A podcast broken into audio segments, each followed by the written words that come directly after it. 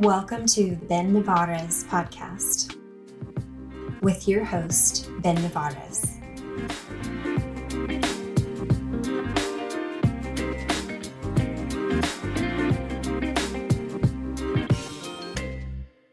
Yeah, yeah, go for it. just because you're in that space. But I mean, obviously, you're you're you're. I don't know if you consider. Would you consider your niche like business development? Yeah, yeah, I, that's that's definitely where I would say more. So it's like it's helping companies, uh, large and small, different organizations, on how to scale their businesses, grow their businesses, refine systems, operations, sales, keep KPIs. Um, it really falls under like five pillars, and so we use that as like a system to really identify like areas of opportunity, but also uh, areas of strength, like some people think like I need to develop an area where it's like you're good there. You need to focus someplace else. Um, so that applies in any industry. That applies whether you're in fitness, whether you're media studio company, a real estate brokerage firm. Like it doesn't really matter. Like when when you go to business school or anything like that, like or start learning or reading books on that, it, you want to have those fundamentals in place. So no matter which direction that person wants to wants to go, whether they're developing um, supplements or they're going in a direction of insurance, the fundamentals are the same, and then you sprout from there. So I, in the fitness industry, it's no different. It's like you want to get your nutrition, diet, like compound movement fundamentals down, and you can really refine on the way up. What are some of those uh, examples of those foundational items? Yeah. So uh, in any in any business, like if you were to walk into any business and borrow uh, someone's brain, right? If you're to walk into any business, you, it's always going to start with the idea. Like, what is the idea of the business? Is it microchips? Is it oil? Is it right? Well, what's the idea? What's the general thing? And then you want to appreciate the people that are in it. Like, so who's the entrepreneur and like what's what, what are the people currently um, on staff? And then what are the resources? So are we talking about a two hundred million dollar pharmaceutical chain, or are we talking about like a startup? So what are the resources? So you first look at those three things. That those three things are going to be the business. And then what filters to the of basically what what that business stands on is uh, five pillars. So one of them is leadership, uh, operations, like just what's the infrastructure look like, uh, finance, uh, marketing and sales. So it's kind of one bucket we should put under marketing, and then personnel. So whatever the business is, you filter to those five pillars. If you refine those things right, you're going to get a desired outcome which is a profitable, high flowing, like just strong business, stable business. You don't have those things, it, it doesn't really matter. So it's, it doesn't really matter. Those are good five things. Those are good five things. Yeah. I actually ripped it off. yeah. Hey, yeah. Where'd you get it from? Uh, so one of the things that I'm uh, certified in is uh, I'm an Empire certified coach, and Empire is an amazing, amazing, amazing operating system that was created by Eddie Wilson um, and Gary Harper. And uh, Eddie Wilson is considered to be like the king of exits. He's not the fucking beta of exits or like the prince of exits. He's considered the king of exits. Uh, it's in the billions of dollars. He's sold over 100 companies and he's not even like 50 yet. So, oh, damn. Yeah, yeah. So imagine if you had a guy like that that like went into your supplement company or a construction company. It's like you walk in and it's like, hey, what are the people? What are the resources and what's the idea? Okay, cool. Got it. Then like, all right, what are the pillars? Like what, what's the leadership looking like? Is it soft? Is it weak? Is it strong? Is it, can it be refined? Can be crystallized a little bit better. Uh, what's the personnel? Is it a bunch of C players? Is it a bunch of A players? What's the operations look like? Like, do they know what they're doing? Uh, what's the finance looking like? What's the what, what are the numbers? And then um, ultimately, like, what's what's marketing? What sales? So once he gets an understanding what everything looks like, then it's easier to make those micro adjustments. It's no different for you as a personal trainer. Like, what's the client? Are they old? Are they young? Are they this? Are they that? So, okay, what's no matter if they're old or they're young, what's their flexibility? what's their strength? what's this? And then from there, you can like, all right, now we can create a customized program or a customized uh, trajectory for that business to have it see a quantum leap. And so, with what Eddie created with uh, Empire, and also they uh, work with Larry Yatch. Larry Yatch is a really, really uh, amazing person. I consider him a mentor. He's uh, he's a former lieutenant in the Navy. He was a SEAL team leader, like Purple Heart, Bronze Star, arguably the most decorated Navy SEAL in American history. He wrote the book on Afghani warfare. You told me about this guy. Uh, Yeah, yeah, this like guy. absolute unit. This dude. but if you meet him, you're, you're like, he's the nicest. He's like the he's like a white monk almost. But but what he took was monk. yeah, That's know, right? but he is like. uh he he wrote a book called How Leadership Actually Works. It's like one of my favorite books. Essentially, what he does is he he extracts the language of the Navy and pulls together what makes their executional performance so powerful, so crisp, so clean, and then you adjust it for the corporate world. So you have the same, uh, so you have very similar vernacular in the corporate world. So when, so your team and everyone can stop on a dime. So when they say like an M16, they don't think of different guns. They think of one specific thing with one specific caliber. So when they say like, what's your commitment for, for the day? What's your uh, task for the day? What's your purpose for the day? It means very different things to them. And if you isolate and really hunker down on what that means and what the language is of the organization your your corporation grows and it and it just everybody's on the same page quickly. It's just like a really refined a football team right I- I know you play is cool. football right Yeah, this is cool. Yeah. so, like, uh, how Bill Belichick runs his playbook and what certain words mean on their offensive schemes mean very different to maybe another team that's saying Omaha, right? So, what their language is is is going to draw out excellence, and you could do that in the business world. And Empire systemize all that. So, whether you're a large company, a startup, or if you're generating hundreds of millions of dollars, it doesn't really matter. You can refine things in a way that'll really, really move the needle. And then are you doing that? The, like if I'm a startup, I'm I'm looking at my vernacular from the very get go, and then whoever I hire on as I continue to grow, I'm ingraining these things. Are they written down, or Yeah. is it just like how I'm speaking? Yeah, yeah, it's a it's a little bit of both. So, uh, so I'll just use this example. So, like, let's just say you're starting a gym, and you have all that refined. Even though you're a startup, even though like, hey, I'm I'm just getting this going. When you're bringing somebody in, and we're like, this is what this means. This is what this means. This is what our core values is. This is what our mission statement is. This is your personal vision. Blah blah blah blah blah. Like, do you think you're going to get more performance out of them or less? More. Do do you think you're going to be able to have that bar super duper duper high where now people are able to filter themselves out where they're like I don't really want to work with Ben. He seems like too. and You're like, good, good, get out of here. It's not for you. And you're gonna also attract other people where they're like, I love that shit. Yeah, I, I, they just they're just like, yeah, dude. That's that's what I'm talking That's about. the jam. Yeah, it's like those percentage of people that just like, for whatever reason, they're wired to be a green beret. They're wired to be a like hardcore software developer for a company. Like that's just you, you, you're if you do that and you create that uh, those fences and how high those fences are, in turn you're going to reject the wrong people and you're going to attract the right people. It it. It, I think it So highlights. logical. It, it is so logical. So It- logical. It, it, highlights how important it is leadership, like how important leadership is, and then staying consistent to those things that you've written down. Yeah. Because Yeah. if you don't, and then everyone's kind of like, wait, where, like, where are we going? What are we doing? Yeah, w- What are our core values? Like, w- we haven't talked about these in how long? Like, it Yeah. really highlights how important that is. Yeah, it, it, it creates speed. It creates 100% speed. So if you have if you have a buy-in and everyone in your organization like like they are all in on the vision when you can walk up to any one of your staff members and be like what's our core values? What are we doing? What's our month's goal? And they're all on the same page that business is going to move because they're very intentional. Um, but kind of to your point with uh, with leadership i saw this one stat and i don't know if it's true or not but it was uh, out of out of the Fortune 500 companies that are around 160, 170 of them, those CEOs are former military. The Marines. That is wild. It's wild. So like what's that say? It's like leadership really, really, really, really matters. You can have the best operations in the world, a very transparent, uh, crisp, like financial uh, financial statements. You can have all this other stuff in place, but if your leadership sucks, it's it'll crumble.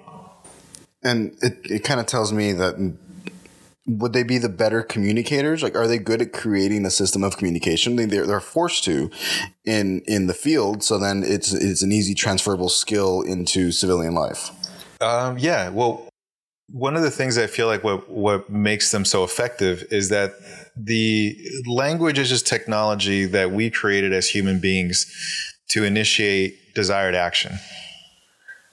That's all it is. It's just a technology. This apparatus isn't really designed for that. It's designed to fucking chew some fucking you know some berries and shit Yeah. like some fucking elk. Like that's what this is more uh, more made for. So when we created this like system of language it was so we i can i can inform you of an action. So we can do something. It's not just to pontificate and to like sit there and just exchange shit. It's to do shit. And what's effective about the military is that they are really good at taking complex missions and all this stuff and refine it so simply that anybody can do it and they do it well without fail. That is, trust me, like all CEOs would love that with their organizations. Like if if if everybody can do exactly what I say, how I say it, when I say it, without any mistakes, perfect. They're like, fuck you. That- that's the ideal. Yeah, yeah, that'd be perfect. Yeah, they'd be like, I would love this. Teach me how to do that. It's like, okay, well, uh, learn how to communicate this way, and then make sure they're on this page, and they're not going to have any qualms or any mistakes or any doubts of what you mean and how you mean. And that's a great start. So that's why leadership is really founded in, in communication when we talk to people. What are some common faults that you find whenever you are going into different companies? That maybe some some issues that they're having in this in this space that kind of limit their success. So sometimes it's culture. Uh, so sometimes it's culture, and what I mean by culture, it's like if you're working. So uh, I have a I have a Korean wife, and I come from. I'm born and raised in Alaska, uh, in a Hispanic household. Cool. Okay. So, so see- Yeah, yeah. So stay with me on this one, right? So there's some businesses where, um, like if you're in the medical space, where it's like someone maybe they come from a uh, uh, Indian uh, background, and they go to school, they you know get their degrees, do this, they're they have a residency, then they're like they graduate, just, and then they ultimately start their own clinic and they're really really smart. They're really academically just superior when it comes to working with a patient but not necessarily running a business. So there there's cultural differences that come into place. Uh, a reason why i brought up myself and my wife kathleen uh, she's korean is that there's some cultures where it's like you can't say or do certain things even though there could be an issue down the road. You, you see this highlighted beautifully in a book called Outliers by Malcolm Gladwell. You- yeah. So do you remember the bit we was talking about like Korean Airlines where it was like Yes. it kept cra- and it, they, they kept crashing like it was one of the most like so many mistakes were happening with that airline. It's like why is this happening? It's like well because the language of Korean is very uh, hierarchical. And there's a ton of different ways to say the same thing depending if someone's older, younger, family not, and that caused a lot of uh, friction points in the execution performance of that airline. They couldn't question their elders. They could. There's a lot. Yeah, a lot of shit they couldn't do. So now imagine that that's that's just one business. That's just the airline business. Now imagine like restaurants. Imagine uh, a tech company, so on and so forth. So now you're going into that situation, and you know that they're Japanese or Korean or this or they're American or it's family owned or it's their first time. So you want to come in with an open mind and understand how they're viewing the world, because there's there's really strong effective points of probably what they have that can be malleable into something that's more effective all around especially as they're bringing in personnel from, from the job market.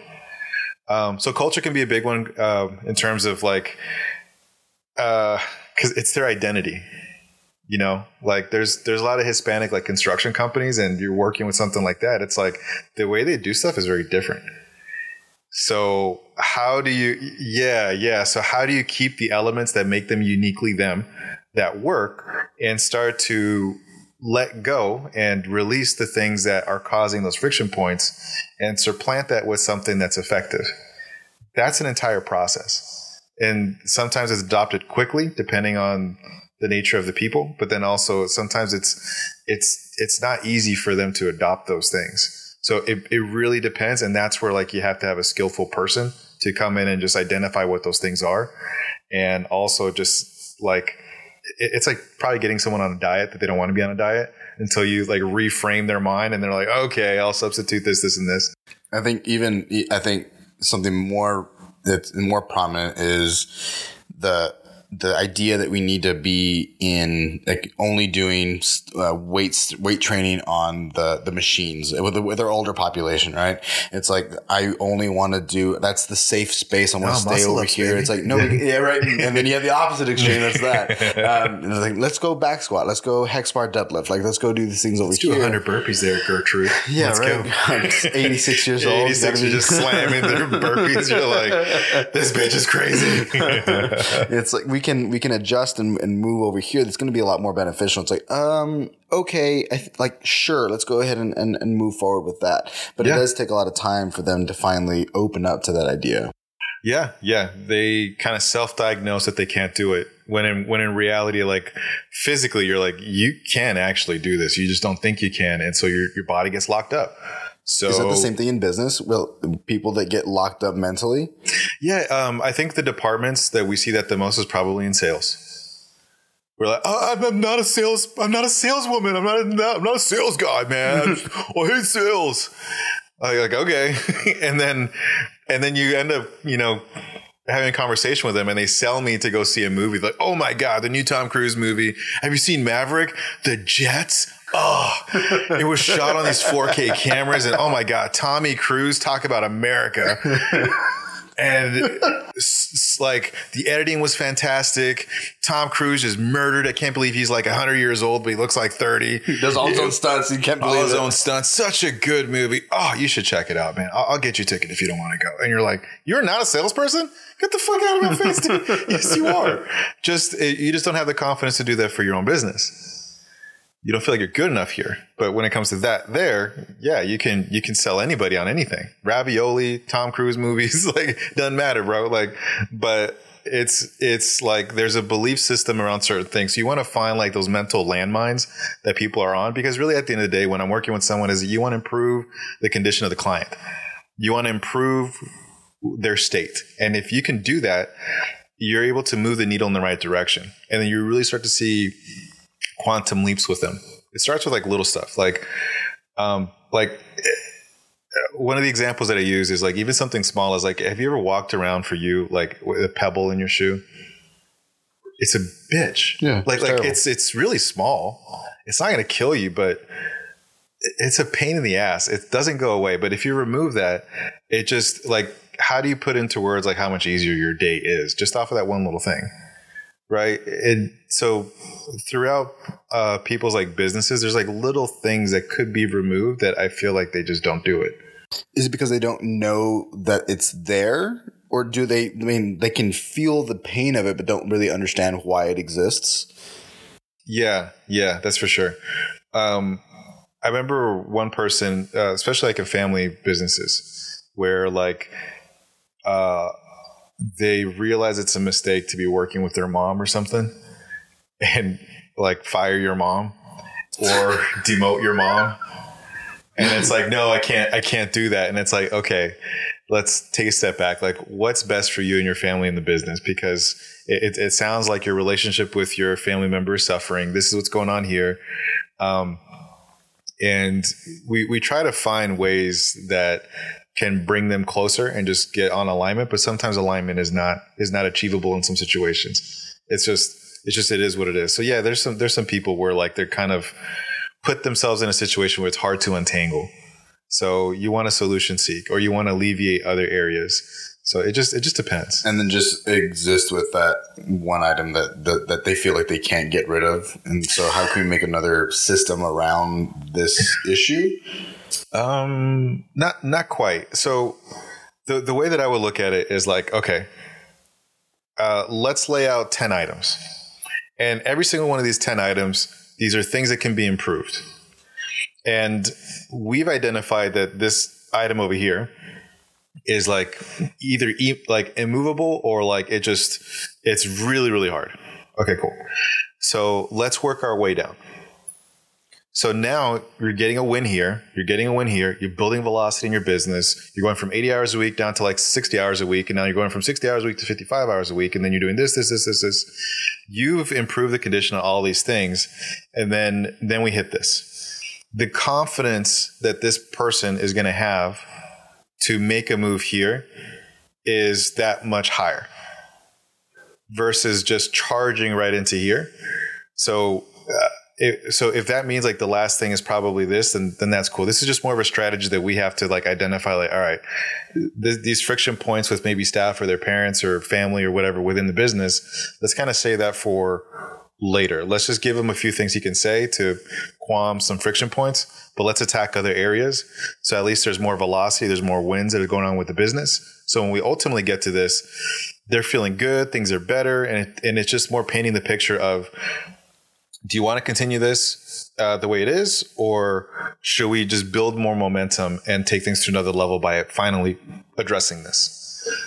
Because ultimately, that one thing is going to limit. It could potentially limit that limit an And- individual and- that and- much. Yeah, and this is and this is totally at the um, at the discretion and discernment of the business owner. Like there are some people that just don't really want to scale. It's like I want my business to be 20, 20 million bucks a year, and uh, I want to take it from ten percent gross margin to twenty five percent gross margin. But I, I want to keep the revenue the same. I just want to take more home, and it's like that's totally fine. Like not not everyone is wired to scale their business. It's not a disrespectful thing. It's not like you're you're a bitch or you're a punk or you're anything. It's just it's really really hard to scale a business.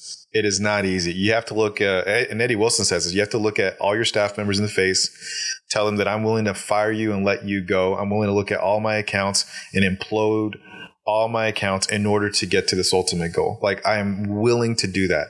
I am okay with doing that. I'll, I will eat that. If my business just completely evaporates en route to that, I'm cool with that. Like that's what it's going to take. It's, it is not easy. That is a very dedicated individual. very very dedicated it's, sometimes it's just best for people to get their business to a state of viability where it's like all their systems are a go everything is refined um, you, you you're squeezing and optimizing every area of your business and you're you're good with that I, I like. It reminds me of how UPS is. You know, they they're only allowed to carry whenever they get down off a car. They have to carry their their keys in their right hand on on on a um, little wrist thing um, bracelet, and they have to get off on a certain side of the road, and it's all to minimize the amount of time that they're spending taking package from A to B, Yeah. so that they can continue to drive only on the right turns, only ma- maximizing optimum efficiency on every single little piece of it. Yeah. it's cool. Yeah yeah 100% dude Do you find that a lot of people are scared to scale because they don't or like they don't want to go through that that that strain? Support for Ben Thinking is brought to you by Manscaped, who is the best in men's below the waist grooming. Their products are precision engineered tools for your family jewels. Manscaped's performance package is the ultimate men's hygiene bundle. Join over 8 million men worldwide who trust Manscaped with this exclusive offer for you 20% off and free worldwide shipping with the code THINKING at manscaped.com. If my math is correct, that's about 16 million balls. I got my lawnmower and weed whacker recently and I immediately put the weed whacker inside of my nostrils. No nicks, no snags, and I have never been able to smell things as good as after I used the crop, the weed whacker. The crop preserver makes my balls smell nice every single day that I'm in the gym, and of course, we love that. Get 20% off and free shipping with the code thinking at manscaped.com. That's 20% off with free shipping at manscaped.com and use the code thinking. Unlock your confidence and always use the right tools for the job with Manscaped. Or are they just okay with being at $20 million a year or $10 million a year, whatever that may be? Yeah, yeah. It, it really depends on the person. The, uh, there's some people that are very driven to, like, like Eddie Wilson is very, very driven to just like, how can I maximize everything, scale everything, sell it, rinse, repeat, like do stuff like that. Uh, and there's other other entrepreneurs where they're just a little bit more laid back. They're just like, I, I love what I do.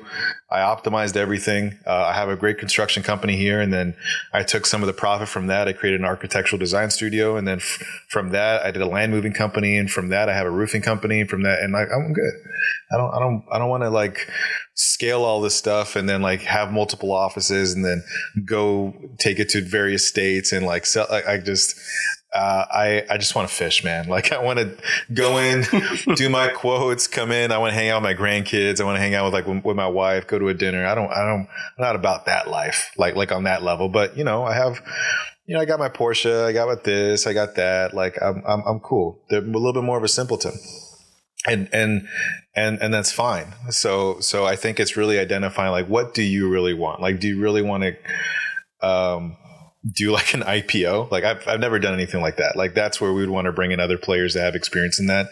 If there's a business that is on the cusp of doing that or has aspirations of doing that and that's a very different can of worms. But yeah i'd say the vast majority like they're just uh, either they don't know what it takes uh, they have never done it before and or they do know and they just don't want to do that. So an IPO is the, would you would you consider that like the pinnacle of like an exchange or like making yourself go? Uh, it, it, it depends on the play. Like I think there's some people that uh, so Dan Fleischman would probably tell you like because when he talks about when Dan Fleischman talks about his experience with him taking his company public and working with the SEC and doing all that, he's like I would. He's not saying this, but generally when I feel it, he's like I'd rather take a shotgun blast to the face and a kick in the nuts and being clotheslined by Ray Lewis over and over again for a thousand years than deal with that shit again. And it's and it's because. Uh, they are just they infiltrate every part of the business to make sure that it's following the rules and regulations of the SEC. And it's like it is uh, to some entrepreneurs it's just like it's worth it. Others one other ones like like a Dan Fleischman was like this is very intrusive. I just want to run my shit. I just want to take the like I don't want to explain why I have to do this at this dollar. Like I just I don't want to do that. So now everything that Dan does is private Nothing wrong with it. Um, Amway is private. Amway is yeah, yeah. Amway is like Amway is a privately held company. They revenue more money than the NFL. Right. It's it's it's massive. So it's like uh, it just again depends on the entrepreneur. Depends on it. Some people they really love that. There's different plays they can do in taking their company public, uh, especially with shares. Like there's just different plays you can do, and that just depends on the aspirations of of the entrepreneur and like what they're looking to do long term. Why does Amway get such a bad rap? I feel that it's associated a lot with like a pyramid or, or um, a uh, network marketing mm-hmm. kind of business. I think it, it is network marketing, right? Yeah, yeah. Um, like, but why does it have such a bad rap? People are stupid. Like straight up, just uh, okay. So the general population doesn't really have a whole lot of financial literacy and a part of financial literacy is like uh, business acumen. So it's, I mean, I shouldn't call them they're stupid. They're, they're ignorant. They're just, they just don't know. And so when people look at like bad raps, they associate things that kind of don't make sense with one another. You see it in every single industry. Fitness, you see it in oil, you see it in uh, you, you see it in politics. Like if the, if some if if someone does this, therefore it's this, therefore all politicians are bad. And you're like, Okay. I just want to smack the shit out of you. Yeah. Right? So with what happened with FTX, like that is by definition a Ponzi scheme. Ponzi scheme. Uh, I forgot the guy's first name, but something Ponzi is the guy that uh, that whole model is is named after. And then Bernie Madoff also had a Ponzi scheme. So that's essentially borrowing from Peter to pay Paul. That's essentially what it is. So when there's no exchange, uh, so when there is a transaction of exchange of goods and services for for money, um, that is not a Ponzi scheme because I'm giving something back, right? So you, you're able to track those transactions better. Amway is a profit share model. EXP is a profit share model. You know, do you know how many real estate agents have left Keller Williams, Century 21, uh, Berkshire Hathaway, so on to get into EXP? And it's because you can essentially create your own network where you have a little bit of uh, pieces of the pie of the production of people in your downline. It's just a profit share model. They're highly regulated, and um, so something like Amway, for example, is just a juggernaut. It's very well known because it's been around for decades. But they own like the Orlando Magic basketball team. If you play NBA 2K and you look at the Amway Center in Orlando, no way. You, you look it up right now. That's so, so, so cool. it's like, oh, it's a Ponzi scheme. Like, motherfucker, they own an NBA team. Don't you think the NBA has like chopped up this organization up and down? Like, and if it was a Ponzi scheme, it's like there was the uh, crypto.com or the, the crypto center in LA. There's a, um, uh, the, the one in the garden, uh, Madison Square Garden, right? But then there's the Amway Center. No, it's, it's, I think people do that because they think it's one thing versus another. And I think just people have probably had a bad experience with an IBO, which is a uh, independent business owner. Someone probably had a poor experience or subpar experience with the IBO, and therefore they pushed it onto Amway when it's not the case. Uh, I've worked in the fitness space for a while, so let's agree that there's like really creepy personal trainers sometimes, very inappropriate, sexual assault, sexual harassment, all that shit, right? Does that mean 24 hour fitness is bad? Does that mean LA fitness is bad? Or that person's like, right, right. So that same kind of train of thinking is what people are, oh, Amway's bad. It's like, no, it's, it's not. Amway, like they have so many different brands, and then if you become yeah. affiliated with them, then you can sell one of your one of their yeah. specific brands. So long as you, mean, if so long as you uh, you yeah. probably sell that thing, right? That's, that's, only what ultimately what allows for that success. So if I'm really good at selling supplements, and I can get with, I think Nutrilite is their brand, yeah, and then I can just sell their stuff, and so there is a exchange of products to the to the to the actual individual, and not just yeah yeah I'll, I'll, I'll yeah I'll, I'll, send it to you when it comes in. Yeah. and then you're just collecting money and they're like hey where's my money? And the money collected from these other people then your clients you're paying off the older clients. That's a Ponzi scheme because there's no delivery of uh, goods or services. And and that's not what that is. So I think people are just not educated to the history of what that is. And um, and people can still get got. Uh, if you saw the whole FTX thing um, that was pretty ugly. Like there's a huge class action lawsuit. Like there's a, there's a lot of people that are in it. Like a lot of really famous people are in it that just kind of you know fell for it, or it was a Trojan horse for something else. What would that Trojan horse? Um, so if you're looking at, and this is just me on a personal level, but when you're looking at how people move money, there's places in which you can move money that's a little bit more dark or underground that it's hard for legislators to see. And the crypto space is kind of one of those spots too. You could re- reverse engineer a ton of stuff. I mean, they've been doing sting operations for uh, the black market for like child sex trafficking. And oh, Bitcoin can't be traced. Like, no, they've been reverse engineering that chain code for a while to do sting operations. But I think with something like that, it comes off a little bit um, like I think there's more there. I think it was probably a a, a money moving instrument for the elite. I mean, a lot of elite people were contributing a lot of money to this. A lot of it money. wasn't a, a small scheme. No, nope. it was huge, and it was recent, very yeah. recent. Yeah, so it's um, so it's you, you have some people that have very specific like investment strategies where like they even if they're worth like uh, like a hundred million bucks and they have uh, X amount of money that they're putting into really safe, safe, safe um, investments. Other ones that are kind of mid risk, and other ones that are high risk. So if someone is like a multi-billionaire, their high risk tolerance could still be in the millions and millions and millions and millions of dollars. So I, I kind of saw a lot of people putting stuff in there to see if it goes, if it moves or not. And uh, it was it was a lot of people, NBA players, famous entrepreneurs, sharks on Shark Tank, and uh, I, I think some like don't didn't know what was going on, and I think others uh, probably used it as a tool to maneuver different places. How do you how do you where do you maneuver? I mean, I, I, I get you can there's dark places you can put your money, but then what's what's the ultimate benefit? So, are you familiar with like uh like cleaning dirty money? Yeah. So that's think of that as another apparatus that you could probably do that. You could do it through art. You could do it through Wall Street. You could do it. It, it, it just depends. There's a lot of variables in this, but like I think something like that can be used to move money.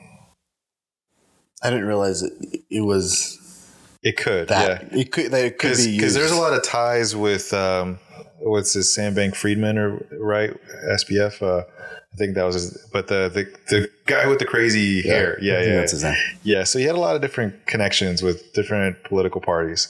And so to me, that just raises a, an, a red flag of what that is. So like it just, it, it seemed like, it seemed a little bit like off to me personally. How do you stay outside of that? Those opportunities, man. I'm sure that they're they're existing even for the small person who's just a like several millionaire dollar millionaire, right? Uh, say he has ten million dollars, he still wants to move his stuff and, and hide it. How do you stay out of that and stay like, true to whatever your morals are? Like, do you get into a business and find out, oh man, this isn't a good place to be, and then kind of skedaddle? Um, how do you It's a, navigate that? it's a couple points. Like one of them, you just really want to have a good team, especially if you're to be pushing like 10 million around or anything like that. Um, so you want to have a good team and there's no reason to compromise on morals. Uh, you, you can still do things in an ethical way because uh, there's different structures that you can integrate into your wealth building strategy that is very transparent with the IRS and everything else that is lawful that probably has the same type of benefit unless you're doing something a little bit different. Um, so yeah, man, like there's a bunch of uh, tax free accounts that you can um, structure your stuff around that could help. And I, and by law, like in sharing all this, you're you're okay. You just need to have like a really good team around it because law is like very uh, malleable, right? It's not it's not as black and white as people think, unless it's like murder or something like that. But even then, if you look at some murder trials, like people probably got off when they shouldn't, and people went in when they probably shouldn't. And so it's the interpretation and the fighting for that that piece of law that like that what what's what's on paper. Um, the reason why I'm saying that side of things is like when you're looking at your morals and your values is like I don't I don't I don't tell people to break on that because I think it's going to start putting you on a dark path. It's going to start sending people in a direction that's going to be hard to pull yourself back out. And I think once you start doing, you start doing activity in any space that is lacking integrity, I, I really do firmly believe in karma. I really do believe that if you're putting out that energy, that it's going to seep back in, in one way, shape, or form, and it's just not worth it. It's just much easier to operate cleanly. It's much, uh, it's just a thousand times more. Um, it's just less hazardous to just do things right and pay what you need to pay, do what you need to do, um, and have it squeaky clean. Then maybe toy around with this other stuff for extra money. It's just probably not worth it. the the stress doesn't seem worth it at all. Like, It- you could you make them a couple extra, whatever, thousands, millions of dollars, maybe, but is it? uh, It just doesn't seem worth it at the end of the day. Yeah, and again, this is falls just under like what what the individual is. Like some individuals are just they're just like YOLO, or people kind of get off on that. Others is just like, no, man, I got family, I got kids, I got this, I got that, I got, I have a, a personal image, I got a brand image they have to they have to maintain, and that means not doing these things. Because if I get got on these things, it destroys everything else in my in my my business. Um, Forever. It- yeah, I mean, it's really hard, hard to to come back.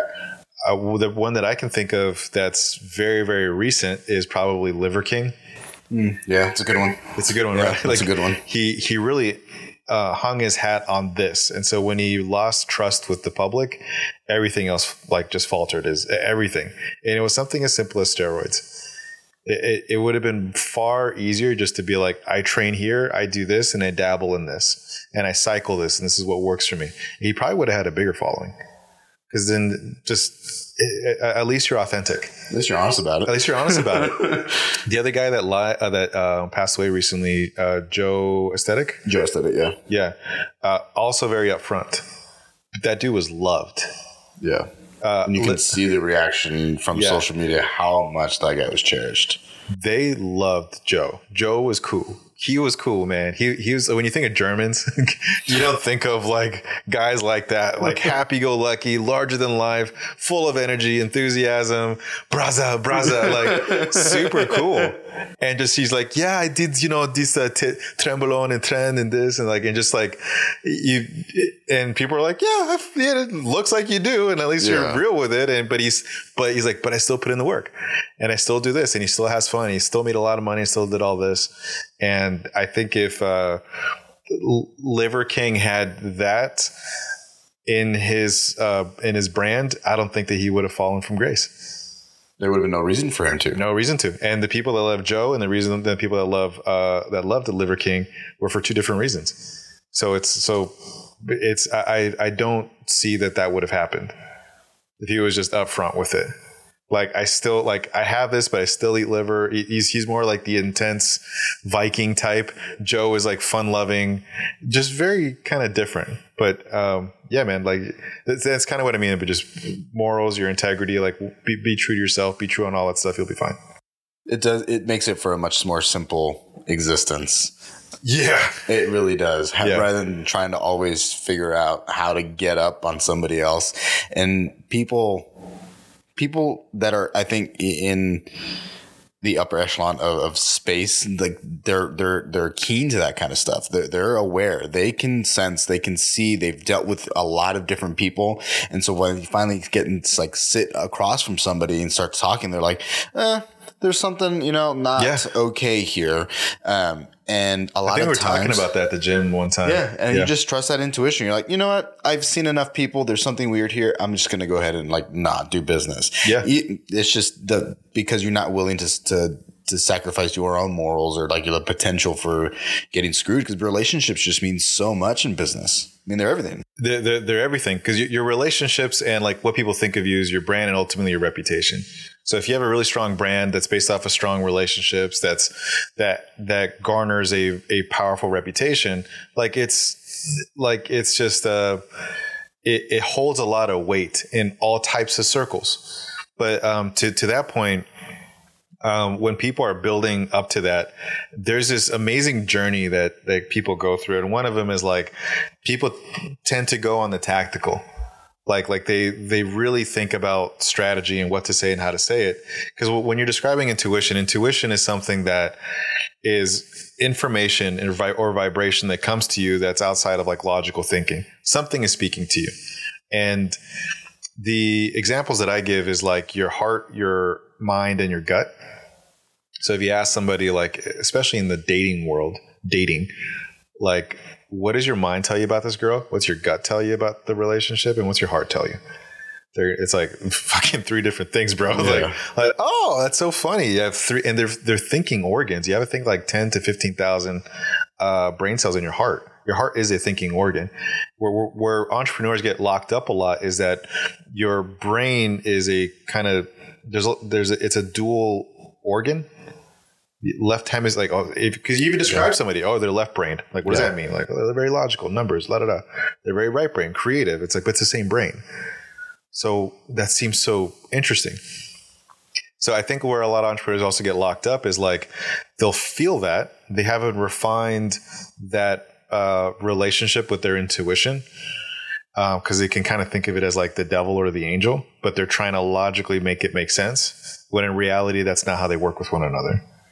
And you see people get locked up where like now they're now they're like my brain says this, this is here, and then and, it's that instead of allowing um, these things to kind of work in unison with one another. And when I think those entrepreneurs that are a little bit further along, what you mentioned, like the upper echelon, uh, the upper echelon, they really got good at differentiating the three and aligning the three quickly. And so when the, when you talk to some of them and they make like lightning fast decisions that pay off so well based off of the data, what they feel in their gut, and you're just like, how do they do that? It's because that's a part of that journey. It's not something you're just immediate like you can just have. I think it does take time. It takes work. It takes effort. It takes being in business time for for some amount of time. I think some people probably have natural gifts to those Yeah, things, but sure. I think it does take It's a rep. Yeah, it's a reps thing. Yeah. It's just, you got to get your reps in. You got to get in situations where you meet a ton of different people, and some are going to say some shit where like this sounds really good, but I wouldn't trust them with like, like no, bro, it's just something, something, something, and uh, and so where I. Uh, for me, like where I've struggled with that was that sometimes you are in front of somebody that you don't like because they're doing things that maybe you wish you did. Like I've I've gotten this a lot on the other side of that where like Antonio rubs me the wrong way. Antonio I feel a certain type of way or he's he's not doing anything wrong, but I feel like he's just like ugh, just something about him I don't really like. Yeah. And uh, uh, like nine times out of 10, it's because there's something that I'm exuding or I'm doing or a characteristic that I'm displaying that they deep down wish they could do. And so because that's part of their limiting belief system, they're recognizing to me that it's a, to, they're recognizing and they're associating me to the threat inside them. And it just comes off as like, I don't like them. And so that's one thing. And the other thing is like an intuition, just be like, it, it's not so much that as it is like something's not right. This deal's not okay. And every, like, I've been through a ton of different masterminds with really, really, really great people. And a lot of them, if not all of them, be like, hey, man, I saw the data, everything, everything, everything on this real estate deal or this, you know, the startup or whatever it is. And it all checks out, but just my gut is telling me to avoid this thing. And they let go of business or like not participated in projects uh, or endeavors just because they're like, dude, something something was like really, really screaming at me. Don't do it. Don't do it. And they listen and they'll see down the road like, oh, this thing imploded, or like I remember even one, which was fucked up. It's true story. Like uh, one guy was uh, one guy um, was running a uh, agency and he got caught like fucking his wife's kids, like like pedophile. Like he was on the yeah yeah he was very very famous. And so um, you have some people that just had gut feelings about it, and other people just like so. There are times I also feel that that gut feeling can be wrong if you've had bad experiences with people. Man, there's this Yeah. guy when I, in high school that looked exactly like Antonio. I don't like Antonio. Yeah. And it's like, well, is it that you don't like Antonio or do you just have a bad memory of this guy? Yeah. You know, like, and being open to seeing who's in front of you and and really understanding oh man antonio's not a bad guy. He does just remind me about this this other experience is i think super valuable. Because there's so many times where i'm on you know social media or reading or just hearing from other people that say you, you gotta you gotta trust that thing. And it's like well sometimes that thing is wrong. It's it's it's programmed in a wrong way.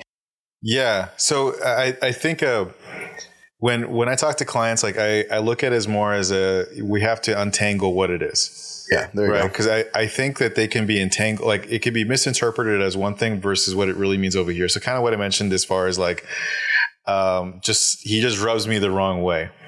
And when you really take a step back and like give it context, it's like, uh, cause I, I I had this, I had this guy named, uh, Mark like years ago. He's from Boston. He's like, his name's Mac, Tackle Bell, like fucking Duncan, like the thickest, most obnoxious Boston accent you could fucking make.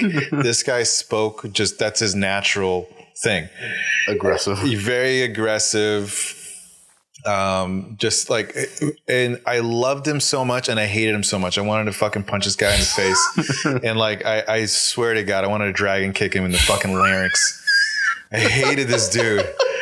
But I love this dude, and it was like the it was like how they describe it. It's it's the weirdest, strangest boner. It's like it's weird, but so what, what I mean by that is like um, at the time in my life, I was really struggling with uh, people pleasing.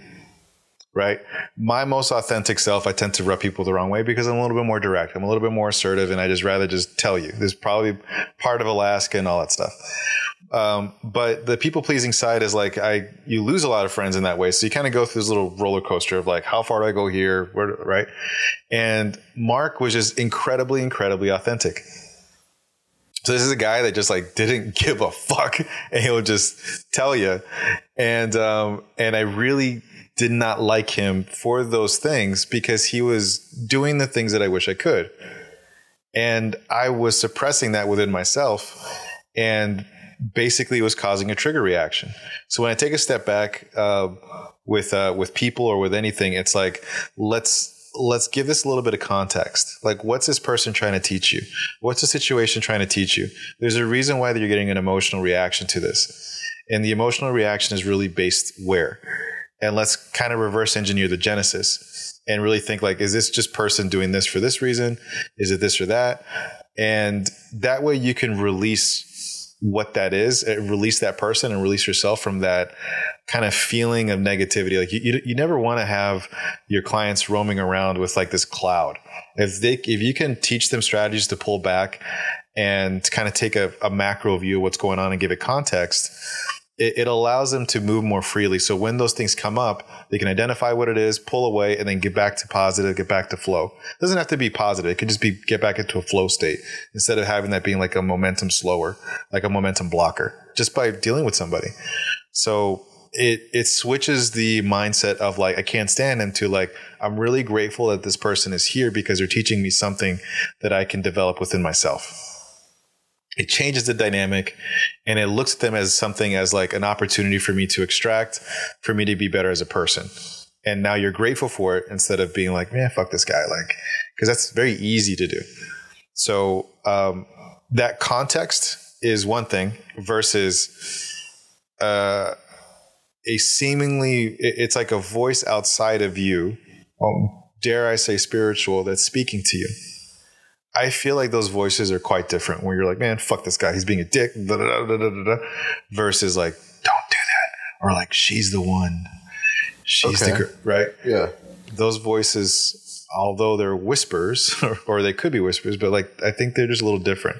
That's so cool. I can apply that to my relationship, you know, like I can, I, I, that's, I like that mind frame is very nice and it takes a lot of self-awareness to be able to stay to step back. Uh, do you like do meditating do you like how do, how did you practice that as a skill that ability to step back and withdraw and kind of look at it yeah. for what it is? So sometimes we don't always have that that that um, moment but but meditation is powerful. Um, i'll touch on that in a second but sometimes like when you're talking to somebody like, uh, hey Ben, I, I, a friend from out of town is here. He's from Alaska. Let me introduce you. La da da. And you immediately, it's like, it's like that scene in Step Brothers with like John C. Reilly and Will Ferrell, and they just like it's a standoff. Yeah. You don't have a second to be like, um, I need to meditate and uh, you know, I'm feeling it. Like you don't. Yes, they'd be like on the fly. And so it's those things that are on the fly that you need to choose to um, be very tactical in your approach because if you're identifying, especially if the other person's maybe feeling the same way around you, and you could tell in their body language, you could tell in their demeanor, even though you don't know them, there's little things that you can do on your end to kind of loosen them up. Um, I can touch on that a little bit different. That's like more FBI espionage, corporate espionage. That's more, um, that's, uh, they call it isopraxism. It's the closest thing to a Jedi mind trick. Um, I'll touch on that here in a second. But, um, the meditation side of things, I think, is actually really, really good. Um, people can do various types of meditation. I think TM is powerful. A lot of people swear off of TM, which is transcendental meditation, from Ray Dalio to Oprah Winfrey to Jerry Springer to a ton of other uh, celebrities and athletes. One thing they all have in common is they're extremely wealthy, very, very wealthy, billionaires. Um, and so, why do these people take time out of their day to just simply meditate? And I was like, what's the benefit of that? Guys like Ray Dalio that run like the largest hedge fund in history, uh, you don't you don't do that unless there's like a tactical, applicable, practical approach. It's a it's a release valve. It's a grounding of sorts. So you're able to navigate through the world far more like fluidly with le- especially in a world like wall street where it's like up down crashes and if you're zen and you can still see through things like it's really really good. Phil jackson uh, the like uh, what does he have 11 rings championship rings as a player and as a coach? It's like why does he meditate so much? Why is he dubbed the zen master? Kobe called him the zen master michael jordan called him the zen master. So there's a lot of uh, um, power in meditation you're seeing a huge shift into fusing the business and the spiritual and the athletics. You're you're you're seeing these kind of athletes that are extracting strategies and operations of what top level business people are doing into their athletic world and vice versa.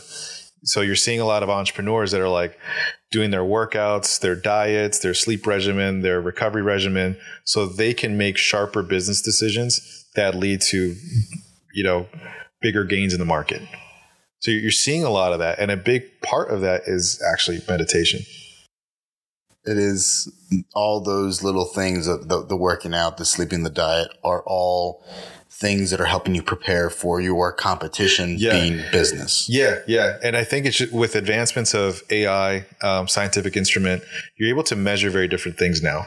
So if you look at the work of Dr. Joe Dispenza, if you look at Dr. Bruce Lipton, uh, David R. Hawkins, uh, Dr. David R. Hawkins, uh, so like even uh, Michio Kaku uh, with physicists or Masaru Emoto in Japan, like there's they all are speaking essentially the same language from a different angle, and with brain scans, body scans, energy scans of some way, they're like there is a significant before and after that happens with a human body with meditation and it's not for the negative. It is always, always, always for the better. From blood pressure to like cortisol levels to blood flow to um, just whatever the fuck ever. There's a ton of other shit, but um, you're seeing that, and then if you're a business person, it's like, wow, this gives me a competitive edge because I'm X, Y, Z. So you're seeing it across everywhere, and I think it's really getting back to kind of humanistic roots of eating well, uh, diet, yeah, exercise, um, sleep, recovery, uh, cold plunges, heat therapy, cold therapy, and it's like, why? It's like because you feel amazing. if you feel good, you can make it's fat. You can make those decisions faster, better decisions faster. You're more confident in your decisions. The more you're confident in your way, just walking yeah. around, and so you're going to attract better things to you. And that's the key is is actually the attraction. So if you're operating at a higher higher vibration where you're just happier, you're more joyous, you're more abundant, you're feeling more loving.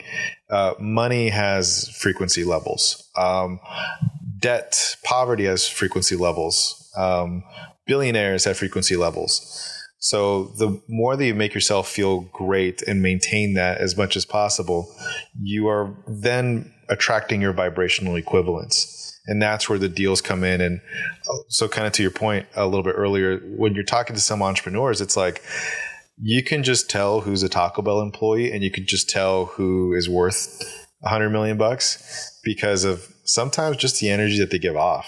You're like, I don't know who this person is, but I just feel like they're a hot shot. And you talk to them and you're like, what? You're like, you, you even though he's dressed like a stunt double, like he's, he's dressed like, but it's like, oh yeah, I have like, you know, six uh, fishing boats up in Alaska. I run three construction companies. I do this, this, and this. And, uh, uh, yeah, I own a couple of race car companies. And you're like, what? but but he comes off like calm, flow, uh, abundance. It's just an energy in which you give, right?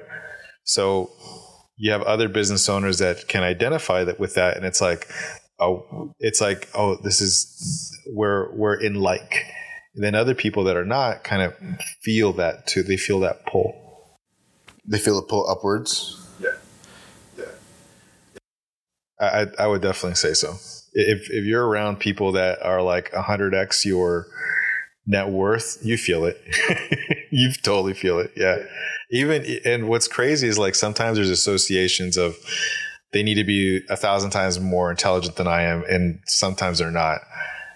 They're like it, it, it's breathtaking how dumb some of them are, but they're worth. But they're like deca millionaires, and you're just like, how? it's like they're just happy-go-lucky, hardworking people that connect really, really well, that facilitate deals, and and they just bring in the right smart people when need be. But then themselves, they're not particularly intelligent. They're just very active, persistent people with a positive attitude, and it's like, who doesn't want to work with that? And it's like, oh, that's the that's the key. That's interesting, huh? Huh, this fucking guy. and it's, it's, it's, it blows your mind, but you come across people that are like that. You're like, how? Like, all right, bro, you don't have to get a PhD. You're like, no, I was a, I was a high school dropout. You're Right. like, what? yeah.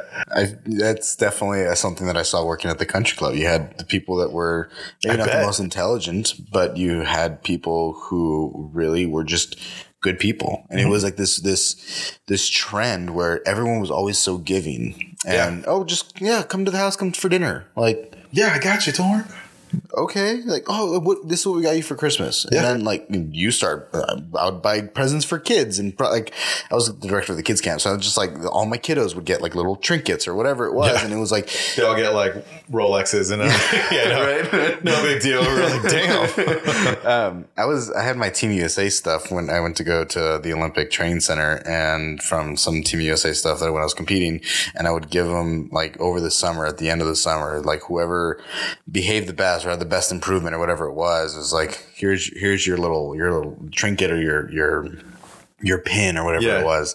Um, but it was like that environment. It was everywhere. It was it was very relaxing and fulfilling, and at the same time, everyone was always working the hardest. Yeah. It was like six a.m. We're getting up and we're gonna work out, and we're gonna go all the way till seven p.m. That's when I'm gonna get home, be with the kids, do what I need to do, and then go to sleep early so I can make sure I'm ready for tomorrow. Yeah, yeah. Um, you you bring up a really good point of uh, I think I mentioned the law of reciprocity. So when you're giving and you're generous and generous and generous and generous, the universe just responds in, in kind. And it, and it really is kind of the mindset of like the more I give, the more I receive. But if I'm coming from a place of like I just I, I'm I'm only doing this to receive, kind of blocks that that kind of free flow. But it's I also feel like people view very rich people as like these cantankerous, like money hoarding, and it's like when you really get around like the vast majority of them, I think like ninety percent of them, like they're they're actually not like that at all. They're extremely giving. They're very like uh, how, how can I help? How can I be a service? How can I give? How can I give? And I think a lot of them really tapped into like the more that I do that, the more that comes back around. So if I can just help as much people as possible, tithe as much as possible, donate as much as possible, help others, dinners, and just put out good energy, I'm going to get that back. And, and it feels really, really good in doing that. So I, I feel like if you look at some of the top people, they really get like that's just a universal law. It is a universal law, law of reciprocity. and it's i don't think mm, there's an understanding that it's not it could very well not be come come back in terms of in uh, money or in, in finances but to get to have friendship right like to, to build a community and to get these things that are ultimately still giving back to you in a way that almost at times is more beneficial than a dollar could be Yeah. it, ma- it feels good Yeah, yeah. A, a dollar is just a reflection of the energy that goes around. Uh, Money is just energy, and um, but in, in reality, it's like the you, you it's those relationships, whether it's with a uh, it's with a market or with a demographic or with a partner or anything like that. Like that's what's going to create a lot of this movement. So and it's hard to quantify the ROI of a relationship. Imagine if um, if you were best friends with like Kobe Bryant at a young age, like truly tell me like what would be the ROI or what would like how, how do you possibly quantify that type of relationship and what it could do to your life? You can't It's really yeah, it's hard. It's like imagine the the, the dinners, the opportunities, all that stuff. the Just- work ethic, just to be around the work ethic, and what Yeah. that does to you. Like, man, I want to work harder too. Yeah, yeah, I know. know? I, know. I want to clean these toilets like a, like black mama, like that mama mentality, just mopping and shit. But uh, but yeah. So like, how, how- how do you quantify that those those relationships? Like if if you had a strong relationship with like Floyd Mayweather or Oprah or uh, Denzel Washington or 50 Cent. I don't know why I'm naming black people, but like, but, but like, what's funny is like those people are actually on my phone. But um, like, I have this picture of, uh, not that I could dial them. I don't have Oprah's number. I don't want to say that. But like, um, there's there's a, a a power in having like a really good relationship with someone that's at, at a more advanced level than you, and they know it and you know it but it does rub off on you in a really good way, and it's hard to quantify like what that does. So I'm I'm all in favor of really trying to elevate yourself and getting yourself in a really uncomfortable position instead of being in a comfort space where it's just more of the same, doing the same with the same people at the same time, the same place. It, it's not going to move the needle for you. I think you can feel that. I think even people that are in that position that don't want to be in that position, Yeah. They they feel, oh man, I'm like I'm not making progress. I should be making progress. Why am I? Why am I not? I know what I need to do, but then still don't know either how to get out of it or to take the action to actually move. It sounds like Alaska, actually. Like, uh, so I grew up in a really small fishing town in Kodiak, Alaska. If you look at Joe Rogan's uh, stories about like the, the crazy hunting stories, uh, that's Afognak Island and Kodiak Island. That's actually where I'm from. And uh, over there, you have families that have been around for generations that are in the fishing industry. Like my dad was a fisherman, my grandfather was a fisherman, my great dad was a fisherman, and blah blah blah, all the way up over to Russian occupation. Um, Kodiak um, Island used to be the uh, capital of Tsarist Russia, like way back in the day, I think. Um, but it was big Russian native community, and so there's this expectation of like got to be a fisherman. We got boats in the family, but in reality, they want to maybe do something else. So where I grew up, there's a lot of uh, uh, dry towns. Like there's no alcohol. The, the domestic violence, the alcohol abuse is through the roof. It's terrible. It's fucking terrible. Um, and it's like they feel that way, but they can't leave their family. They can't leave their stuff. Like there's this strong sense of duty to maintain that, even though they don't want it. And it because they don't know uh, a lot of them like don't know where to go or what to do. Like, well, you have to numb that, and that's where like more drugs and alcohol kick in. Where it's like it, it sucks. It, it really is like that small town mindset. This is all throughout the world of like, I want to do something else. I want to do something that's fulfilling to me, that's unique to me. But all I know is fishing. Everyone I know is fishing. No one knows anything outside of fishing. So although there's this internal pull to do something bigger and greater for me, I don't know where to begin, where to start, what to do, who to talk to. So I would rather drink and just forget and just do. And it creates a very kind of sad situation for people. And I think I totally get it. Yeah. It, what's unfortunate is the people that do leave are almost seen as, oh, they're too good for us now. Yeah. Like we're too good. Yeah. Yeah. 100%. I, I want better for my life. Yeah. You mean? Like, I want more than this. this is great. You're like, oh man. But yeah, yeah, that's one. That's so true. in from a very small town as well, and where ninety eight percent of our population was underneath the poverty line. A lot of people are currently like they stay in the life of either construction or uh, they get into the cartel, the drug, the drug industry, or gang units or g- gangs, and and um, we had one several people. One particular individual got accepted to UCLA, and Oh, sweet. everybody around They dogged him. dogged her hard. It's like, why would you think that you could get out of our town? Like you, you're you're you belong here.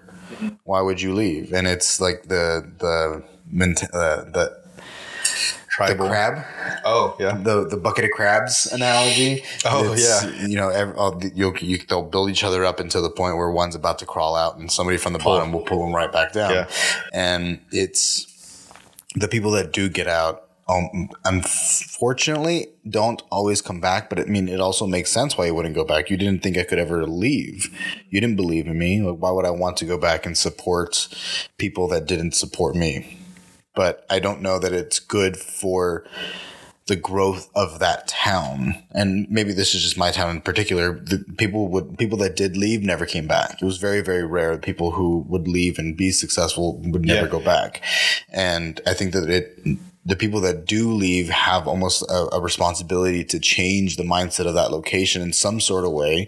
Be like, no, we're gonna, I'm gonna come back and we're gonna create some sort of community, or we're gonna do a community 5K to get people moving again because we know the issues that are here. I'm more educated. I have this background.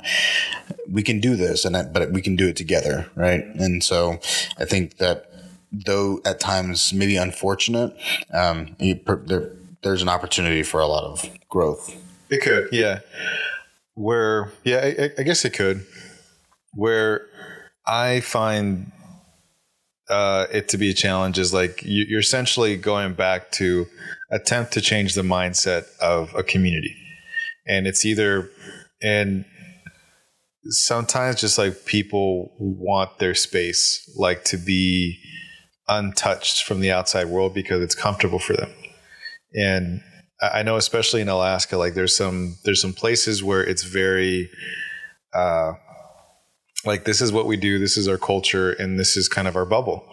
And you you see that in a ton of different places where you just they they they want it to be pristine and untouched. Um and, and like for myself, if I were to go back to like Kodiak, Alaska, like there's a there's a ton of things like I would want to change, but I would feel like I would be met with a lot of resistance of people that like I, I don't. Who are you to come? Like you were to leave, you go do all this stuff, and you come back and you're telling us uh, what needs to change for for who? Is it for you or for us? And so I I kind of thought about that too a lot myself until um, I remember I visited uh, Kodiak some some years back for the first time, like in ten years. I, I, I promised myself when I graduated, I graduated when I was seventeen, to not come back for ten years. So I I didn't come back home to my to my island until I was like 27, 28. And it's like the same people do the same thing at the same bars, doing the same stuff, and it's like it's heartbreaking. But when you talk to them, they're like, "I'm kind of happy here. Like I don't, I don't want to do that." Um, it's familiar to me. I, I love just taking my four wheeler and throwing it on the back of my truck and like or my motorcycle and like go through the countryside, hunt some bear every now and then, go fishing and just do my thing. Like if I want to take a break and go to Vegas or go to LA or go to Chicago or Boston or something, uh, I, I can do that if I want to do that. But I, I don't want this to be touched. And like that's fair. That's cool. I'm with that. And kind of leave the fishing town to be the fishing town. Right. And I think if they organically move in a certain direction, it's because of them. Um, and I think that can go positive and they can go negative. LA is one of those places where like people start taking things and go negative. You know, they adopt an ideology that maybe doesn't serve them. And I think they have to correct it. And I think that's no different in a small town or a big town. It seems almost like business. It's still like yeah. you know, it's you only you want can, to work with a company that wants to change and the people want to change. And if they're not there, then at least there's leverage there to fire. In a community like that, it's like you either want it or you don't. And if you don't, like it's all good, you know? Um, you don't have to grow. I could see that you could grow and you could change, but if you're okay being there, then we do need those people too. We do need fishing hounds right? Yeah, and we think, do need burger flippers. We do need. I know it's fucked up, but we we need people are going to operate their own level of awareness, and it's like until the what does they say? Like the pain of change is less than the pain of the same. Is that what it is? Or like the pain of same? Unless the pain so of staying the same is greater than the pain of change, then there'll be action. Perfect. We, we got it. we got there. We got it. How's it going? I, when the I feel like George W. Bush. Like when the thing can't fool me twice, son. I'm like, damn. Am I there already? Yeah. that old. Come on. Yeah. I was like, damn, dude.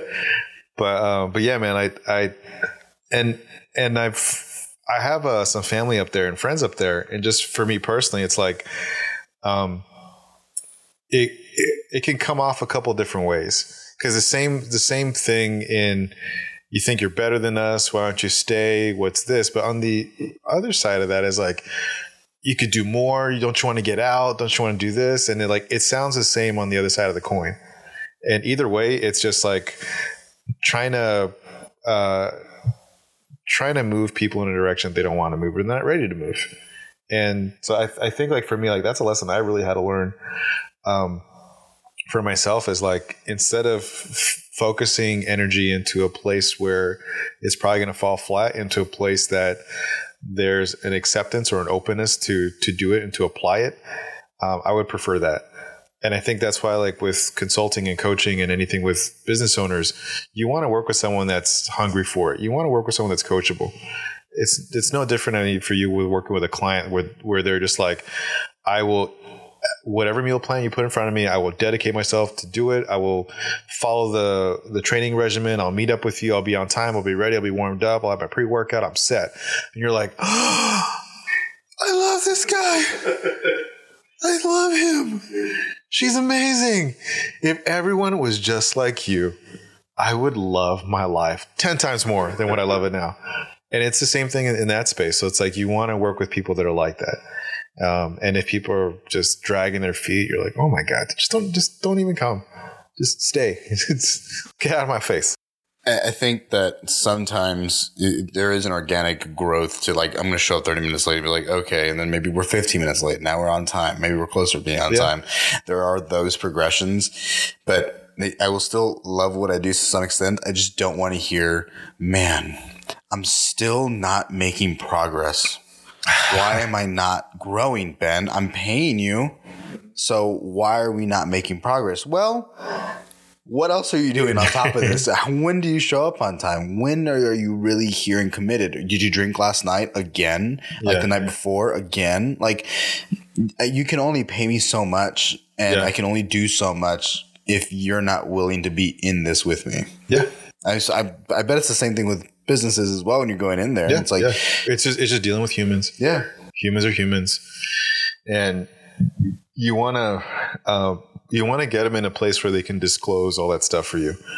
You know, where where the guard is so low, uh, where it's it's completely gone, where we're really having essentially not a uh, you're essentially having like a heart to heart and this is like like why do you want to do this? But why is that important? How does this benefit you? Who does it benefit? And like really getting to the nitty gritty of of their goals and the obstacles that getting in way with those goals. And the things that we need to supplement your your dailies with like your day to day with uh, things that need to be substituted and things that need to be subtracted. And that means understanding what's going on with everything. Because y- you can work with a business owner that's having like a really rough home life like verge of divorce, like things like that that carry into his professional life.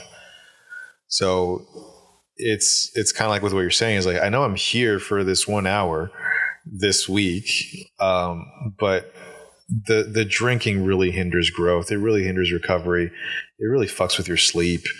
Like uh, this doing this, like it, it it really impacts this hour that we have with each other that really moves the chains and I need to I need to get a better grasp of like what's going on here and why you're doing this, so we can kind of make some adjustments so we can maximize that hour here and actually get more results quicker and faster. And sometimes people just don't want to disclose it, and that's like it's a trust thing. It's a it's a it's definitely a relationship thing. It's like a how thing. It's also just who they are as a person. People are people, man. People are pretty cool. People yeah. are people, but it is it's like all those little things are cool. Like yeah, there are just people that you are just they know to get to that place because of whatever they've experienced in the past. Yeah. And you can give them all the love and all the care in the world. And if they are just not there, then they're just not there yet. Mm. But I think I in that moment of man, I, I get it. I understand that you're you're going through some stuff and you don't want to talk about it, but I'm here. And if you need something, then, you know, like let me know whenever you're ready to come back. And it's, it's like, you still have I, I, think still the value of putting your hand out is yeah. you just never that person two three years or months or weeks down the road is finally like oh no that's what he was yeah saying okay I get it now. That, that guy, go ahead. You can like just shift it upwards a little bit if you want to get. Yeah, there you go. Oh. Um, it moves up and down, and if you need to, you can tighten it from the side. Um, it it's just it's still worth putting your hand out and hopefully maybe you're not the person that it, that it, it, it, finally like gets into them and they, they see that and they're like, okay, now I want that change. But you might be that, you might be that person that does do that, right? Yeah, or like yeah. in, at least initiates that thought process. oh yeah, 100%, man. And, um, it, it reminds me of kind of something I said a little bit earlier with like isopraxism. Yeah. Which is essentially like mirroring and um, so w- where I'm going with that is that like sometimes like people don't open up because they still perceive you as a threat or something that is counter to what their belief system is. And so uh, if you look at some books like uh, The Like Switch, for example, which is written by a former FBI agent that focused on espionage, um, is like how because you're right, like you can break people down It's just depending on who they are, it might take more time. And but the goal is to do it um, in the nest in like in an efficient way. And so a lot of these like uh, CIA operatives and FBI uh, agents, like they're they're taught very specific things in psychology, so that your brain is firing off signals that basically are telling you like, hey, this person is a is a friendly. They're friendly. They're friendly. They're friendly. So like, how how do you get intelligence officers from other countries to spill uh, secrets of to the United States government to this person? How do you kind of break down and get confessions out of people? And there's a systemized way of doing that that can also apply in the business world. Now, obviously, with a, a FBI agent, it's there's a very different agenda there. But in in in consulting and coaching somebody, it's like you you want to have those friendly uh, things fire off in someone else's brain to uh, like sorry like you you want to get your client to look at you as a friend as much as possible. It's a far more robust conversation it's more open it's easier and there's th- there's ways of doing that. And um, i think some people they recognize like hey this client is a little bit different than i am. They're exuding certain things. And i think when people understand like personality styles and people understand like how to make little adjustments within yourself to be more versatile to mirror the other person not in a mocking type way but just in a way that makes them feel really comfortable it really opens up what the conversation could look like instead of having mid guards depending on the day or their mood or or the topic. So if you can really reduce that down you'll you'll get to the nitty gritty of what's going on in that person's world, and now you can actually, actually, actually um, prescribe a strategy that'll work for them specifically. Um, uh, so uh, one of our mutual friend is uh, Brad Feinberg, right? So also a, a trainer, and one of the things that he talks about is like you're going to have some clients that like they're, they're not going to be super honest with you because if I tell them I have this shoulder injury or this is what's going on here or going on, going on here, they believe that they're going to, there's going to be a potential adjustment to the training regime that will lead to something undesirable when that's not the case. And people get hurt in the process where it's like, dude, you should have told me about this. And, and you're just like, oh, this could have been avoided if you were honest. And and there's a reason why they they are not honest. And if you look at guys like Tim Grover, right, um, train Kobe Bryant, Michael Jordan, Dwyane Wade, all these guys, that like there's this really really strong like intimate relationship where like even someone like Kobe who is notorious for playing like through pain, injuries, everything. He's very, very honest with what's going on with him with uh, Tim Grover, and they're able to make adjustments so that he can still perform, but making adjustments according to where he's at. And in business, you definitely want to do that because if there's some things that are not revealed because that person feels like this can be either used against them, it can be used, um, or, or, or they diagnose it or they believe it can be used in another way, even though it's not the case. Sometimes people withhold information and it's just like, it's, it's it's tough to strategize sometimes when not everything is on the table.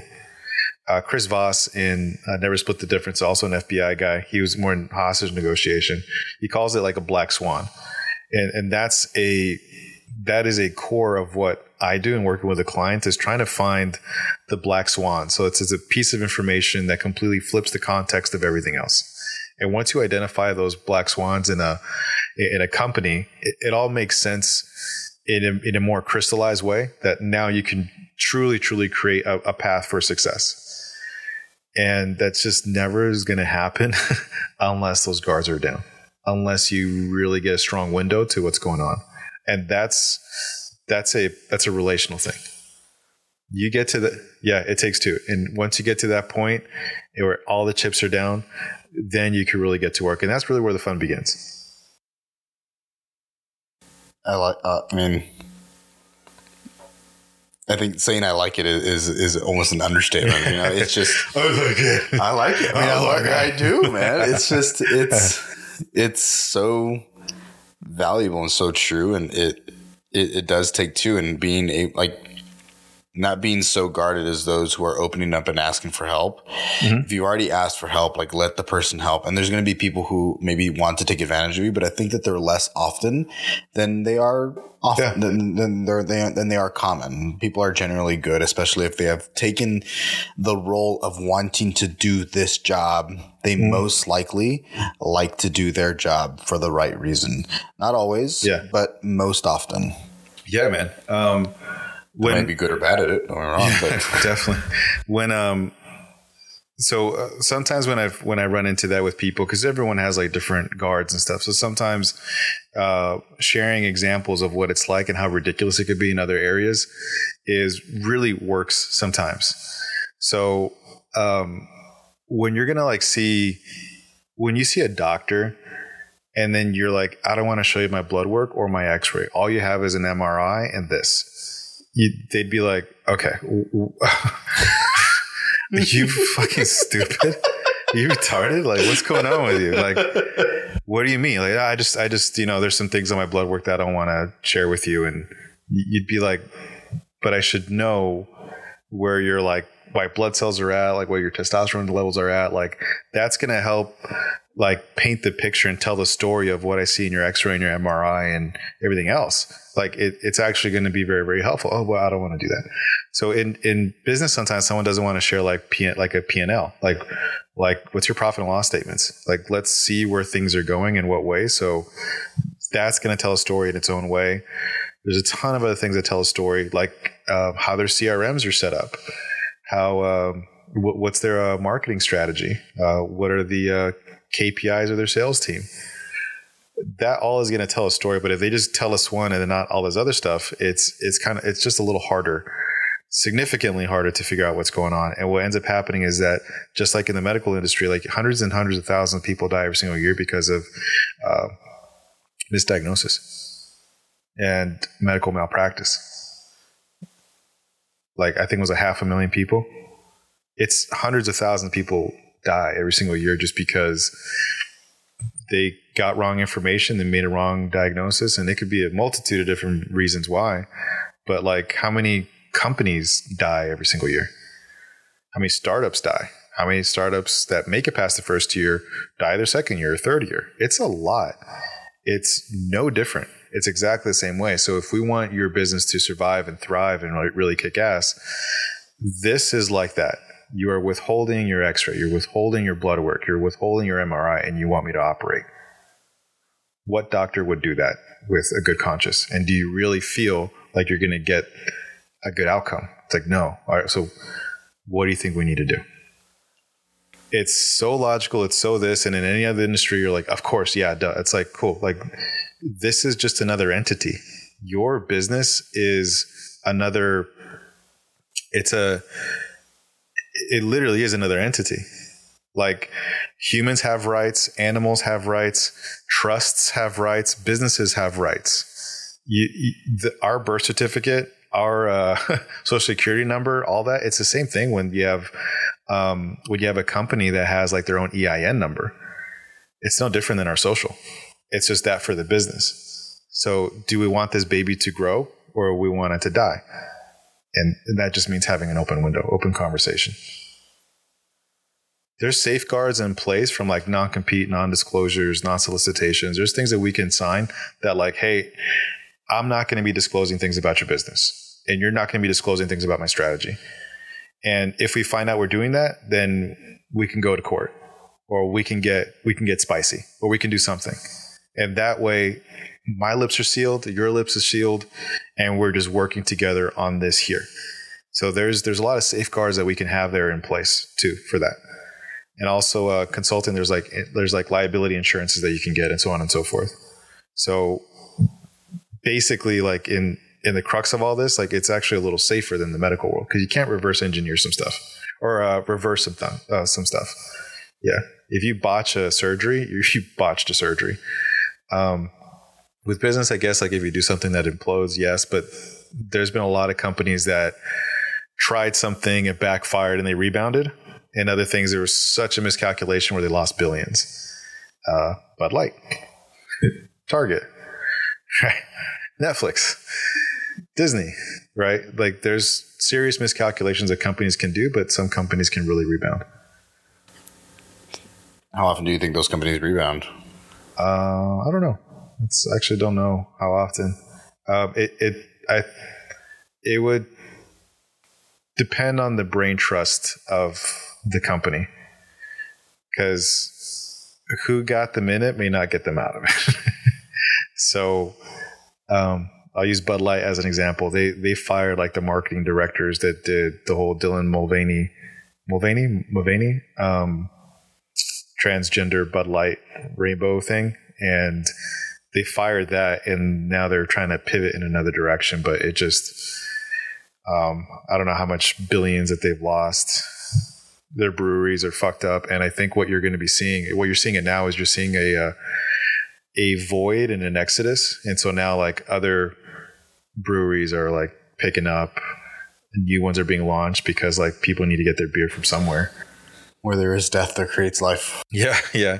So i, I don't know. It, it just depends on the brain trust of the business. Do do companies like that just have like i guess they have a marketing individual. Do they have consultants that are constantly working on these projects with them? It could. Yeah sometimes it's internal. Sometimes they do bring in somebody. Um, McKinsey is a very well known consulting firm. You have guys like Alan Weiss or Alan Weiss that are very, very well respected. That it's like if there's a crisis uh, with a company, it's like we need to get so and so PR agency. It's a crisis management agency. They handle the the Clinton crisis, uh, the, the Clinton Monica Lewinsky scandal. They handle this, this, and this. Uh, you have um, consultants that can come in and do stuff too. So it really just depends at the discretion of the business. If, if they're like, let's just deal with it internally, or we need to bring in outside help, um, it's that that's just what other other people would do. So a company like McKinsey, those consultants that work with them, are they working directly for McKinsey, or are they McKinsey certified and then a 1099, just like an independent contractor? No, no, they're a, they're a massive firm. Or think of it as like a giant law firm where everything, all their intellectual property, all their stuff is underneath them. It, uh, they're a uh, really big uh, consulting firm, just like there's a really big law firm. Um, I can't think of like some of the big ones top of my head, but like McKinsey, from a consulting perspective, like they're not they're not doing that. I think everything is internal. I think it's also because you want to have a sense of security for the clients you're working with. So if they're doing something with like Goldman Sachs, you don't want just like some 1099, all that, you know, like if I was Goldman Sachs and I was hiring this one and they 1099 and further fulfillment with somebody else, maybe there's some relationships like that, but from a liability standpoint, it looks kind of, I, I, don't know. Like I want you to take the whole hit if this person fucks up. So yeah, no, they're, they're, they're a bigger one. They work with some, some big boys and they're not cheap and, but they're good. I know one individual that I was in in my undergrad with who was a business major and the she was interviewing with all these different consulting companies yeah. and McKinsey was one of them and the amount of travel expectations the amount of hours expectations that she was going to be working they it was insane the interview process was crazy yeah and she ended up getting hired on with McKinsey. So now she's over there working with them. And it was, I, I, I, the little that I knew was like, these guys are the, the top of the top yeah. kind of consultancy you want to be. It's like, what is even a consultant? Like what, I didn't, at that point, I didn't even really know what a consultant yeah. was, um, outside of like the, I guess the concept of what the word means, but like, what do they actually do? And all this like market research I got to hear about that they do that, that like you yeah. want to build, Whataburger wants to, to pull in a, um, uh, a, a store or a storefront on, on, on the strip, right? Yeah. So somebody was involved with understanding where do we buy that property? When do we do it? How much, who do we employ? All these yeah. different, all this analysis. And that's what they did. Yeah. That's what they do. That's what a consultant does. I was like, man, this is, yeah, it's in depth. The a, a, consultant is someone that so there's like coaches, there's mentors, there's managers, there's uh, consultants, and they all have a slightly different um, approach to how they work with the client. Uh, I feel like coaches, it's like, let me train you to solve your own problems. Let me coach you to do this. So even on a football field, like these are the X's and O's and everything. But when it's time to huddle and then play, that's you. I'm not shoulder to shoulder with you. And so coaches are a little bit more like that, even for what, even for what, you do. Like, I'm not doing your burpees, bro. Like, you got to get those burpees, but I'm going to show you exactly what to do and how to do it so you can do it. It's more, but to me, that's that's a little bit more more coaching. Consulting is a little bit more like shoulder to shoulder. Like, we are going to work on alleviating this problem, or growing here, or plugging this hole. Just depends on what the condition of the client is. Like, what is the client's condition? How can we put our heads together? to um, to elevate that condition to make it better and that could mean market research that could mean essentially they're like intellectual firepower you are borrowing our brain to get involved into this to see greener pastures that's what that is mentor is a little bit different and people can be mentored all types of different ways but like I, the way i look at it is like how do you guide in life? So you can have a, a coach that's a business coach of like how to communicate more effectively with staff. And you can have a consulting firm that can help you with your business strategize for like a 5x growth in the next like 10 years or whatever and they're figuring out like what the market's going to look like. They're building out trends and forecasts and all that stuff with you. And then a mentor is like do you want to do this? Do you want to like um, like what's your family going to be going through in this time? Like so it could all be the same person. It could be multiple people. It just depends. But i think a mentor is um, someone that guides you through life while doing these things. Do you think most people who are running companies have multiple people working with them that are consultants, business coaches, and yeah, I think mentors. D- depending on the size of the of the of the companies, you're you're gonna have a whole shebang on staff. You, you're gonna have like probably some people will never admit this, but like with some large companies, um, especially things that are very very tight in internal operations, you're gonna have like company like massage therapists, psychotherapy, you're going to have nutritionists, you're going to have uh, consultants, coaches, you're going to have uh, instructors, trainers, you're going to have all that. You're going to have different people that are designed to release stress in different ways, right? So you're going to have staff that's like releasing stress in very different ways for different people. One of the things that you had mentioned was how to delegate and how important it is. And do you, how do you see people delegating?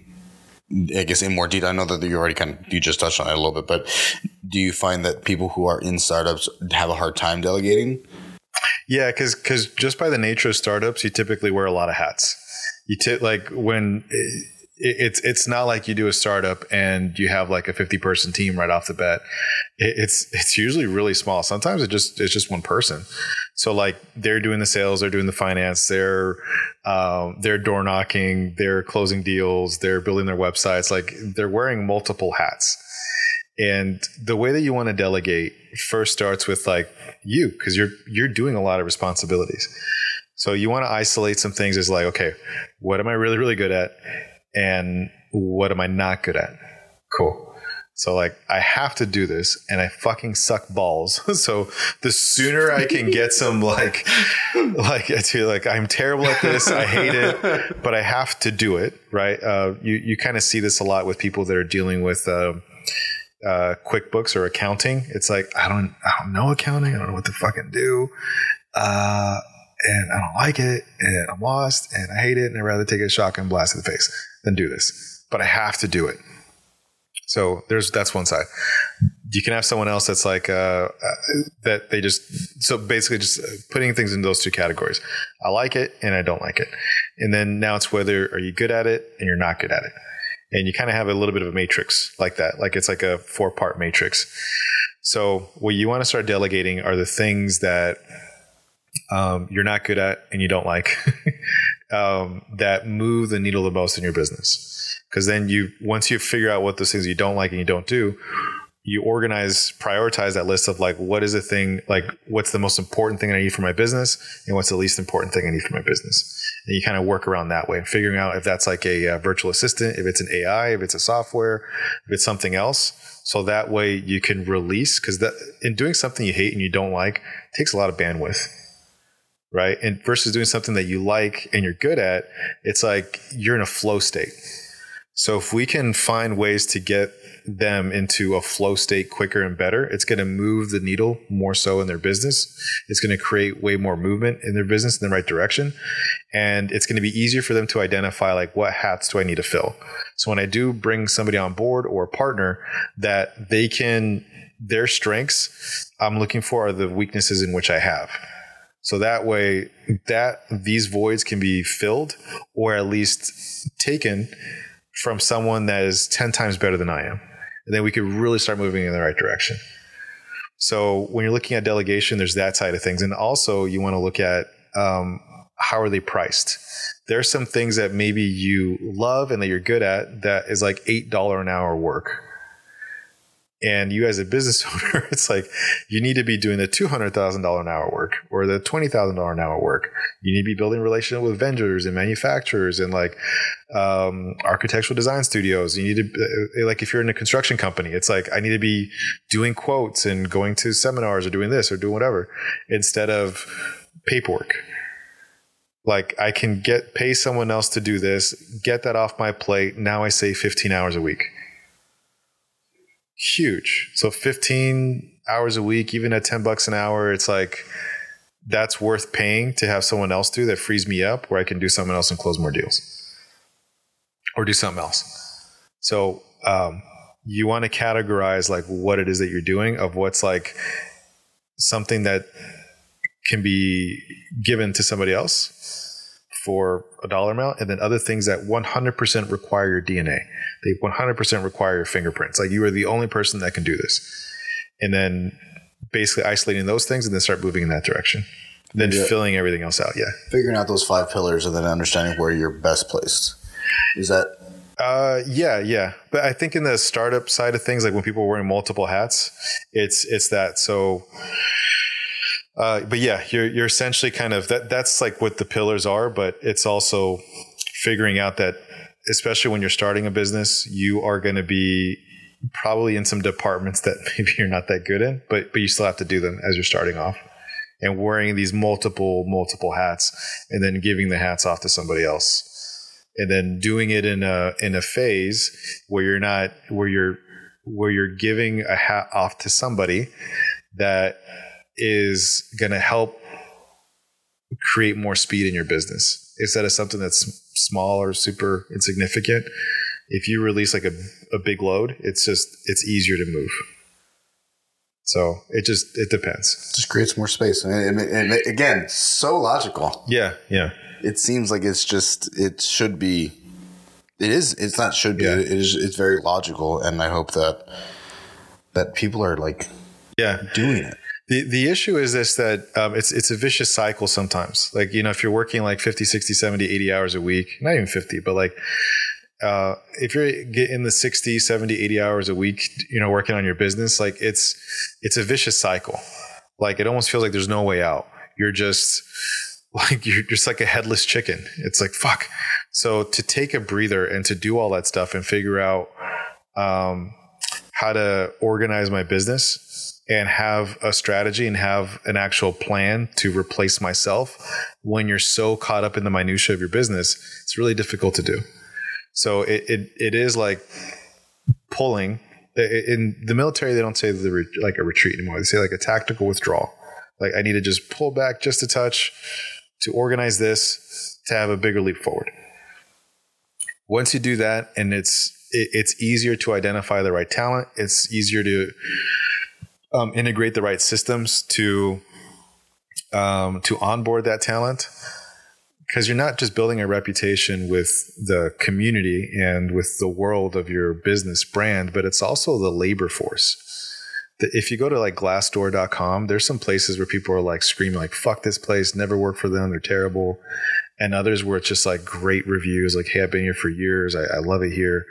Um, they treat us really well. It's a great benefits package.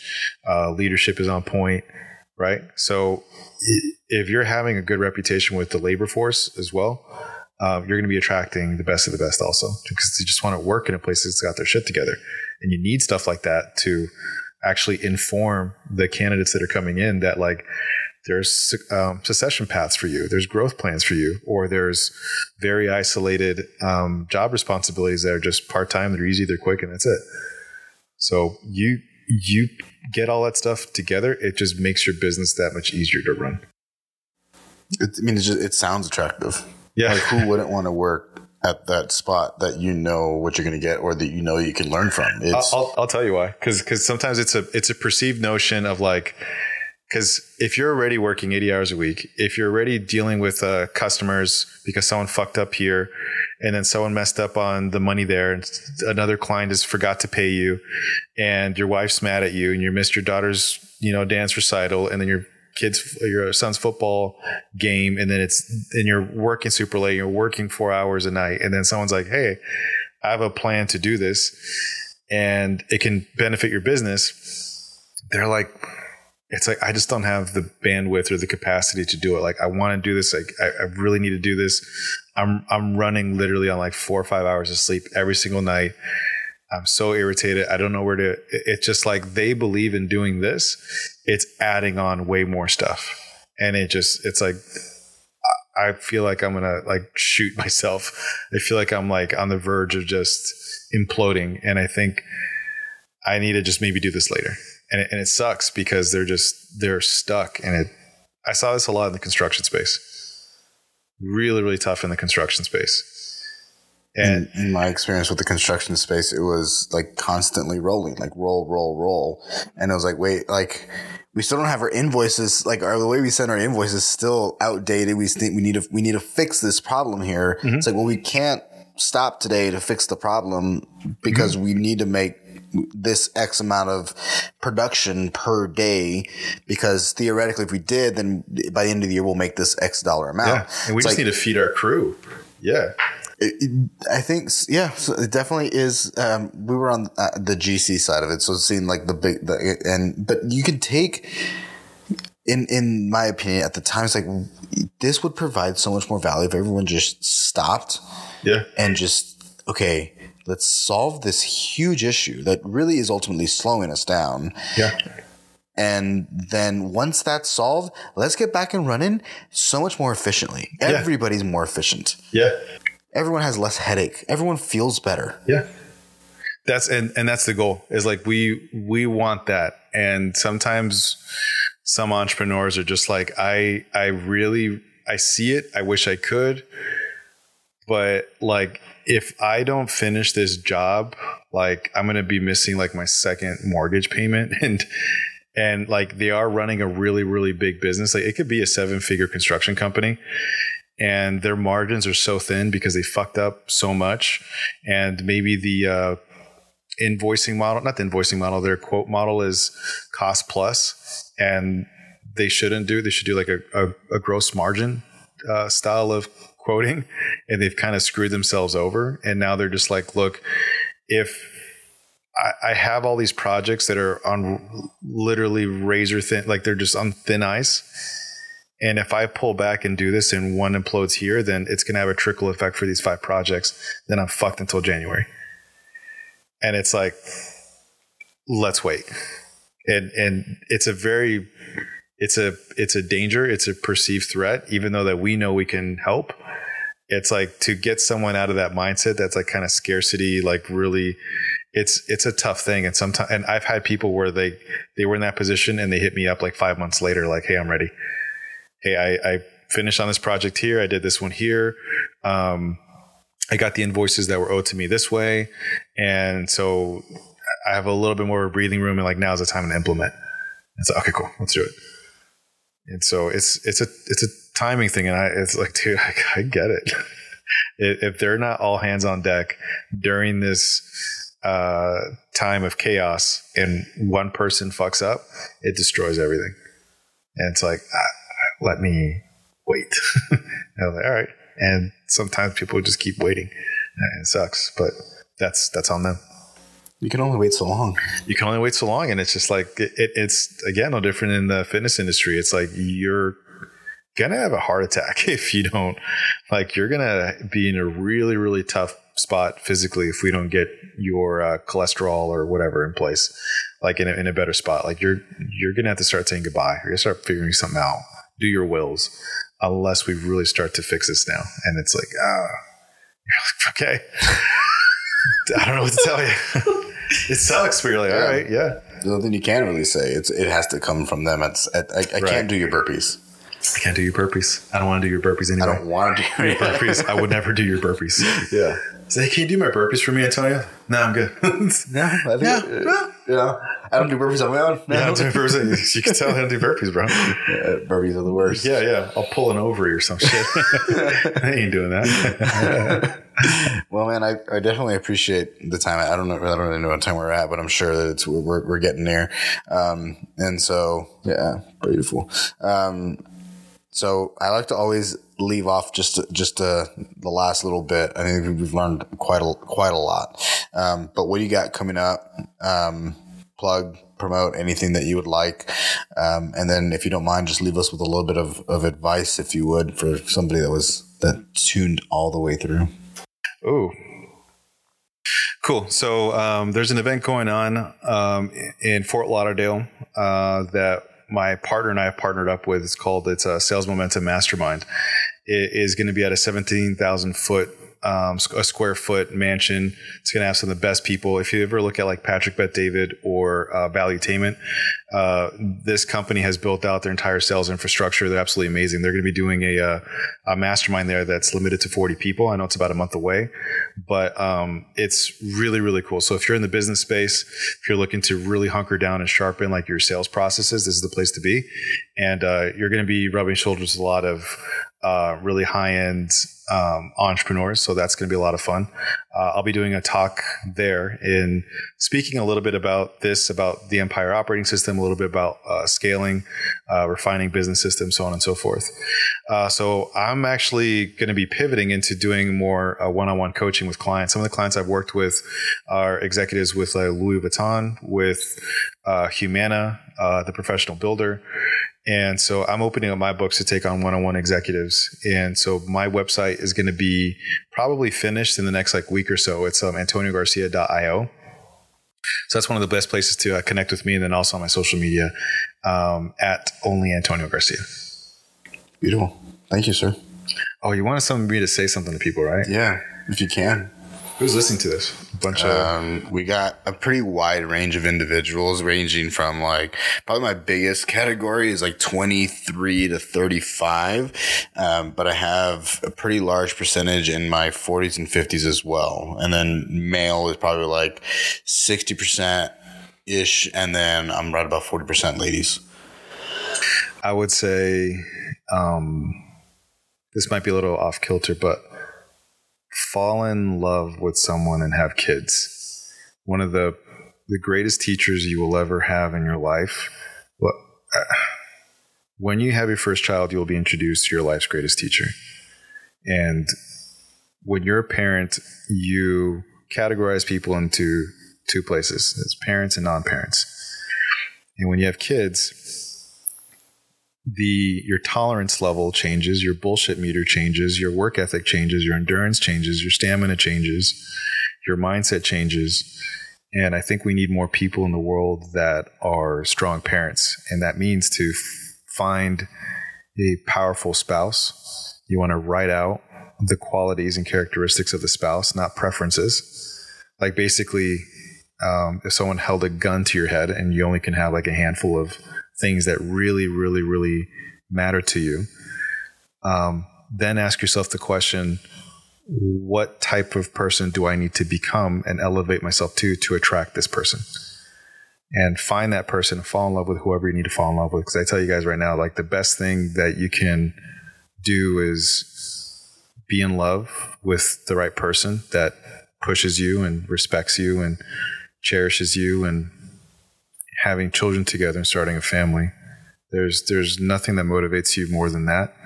And I really, really, really hope that you guys find that. So when you do look into your child's eyes, it's the closest thing as to consciousness observing itself. And half of that child is the person that you're in love with, genetically speaking, and the other half is yourself. Uh, that is something absolutely indescribable that I recommend for every single one of you. And you want to do it right. Take your time in finding the right person, take your time in getting to know them, and then do life together. Yep. Love you. Thanks. Thanks, man.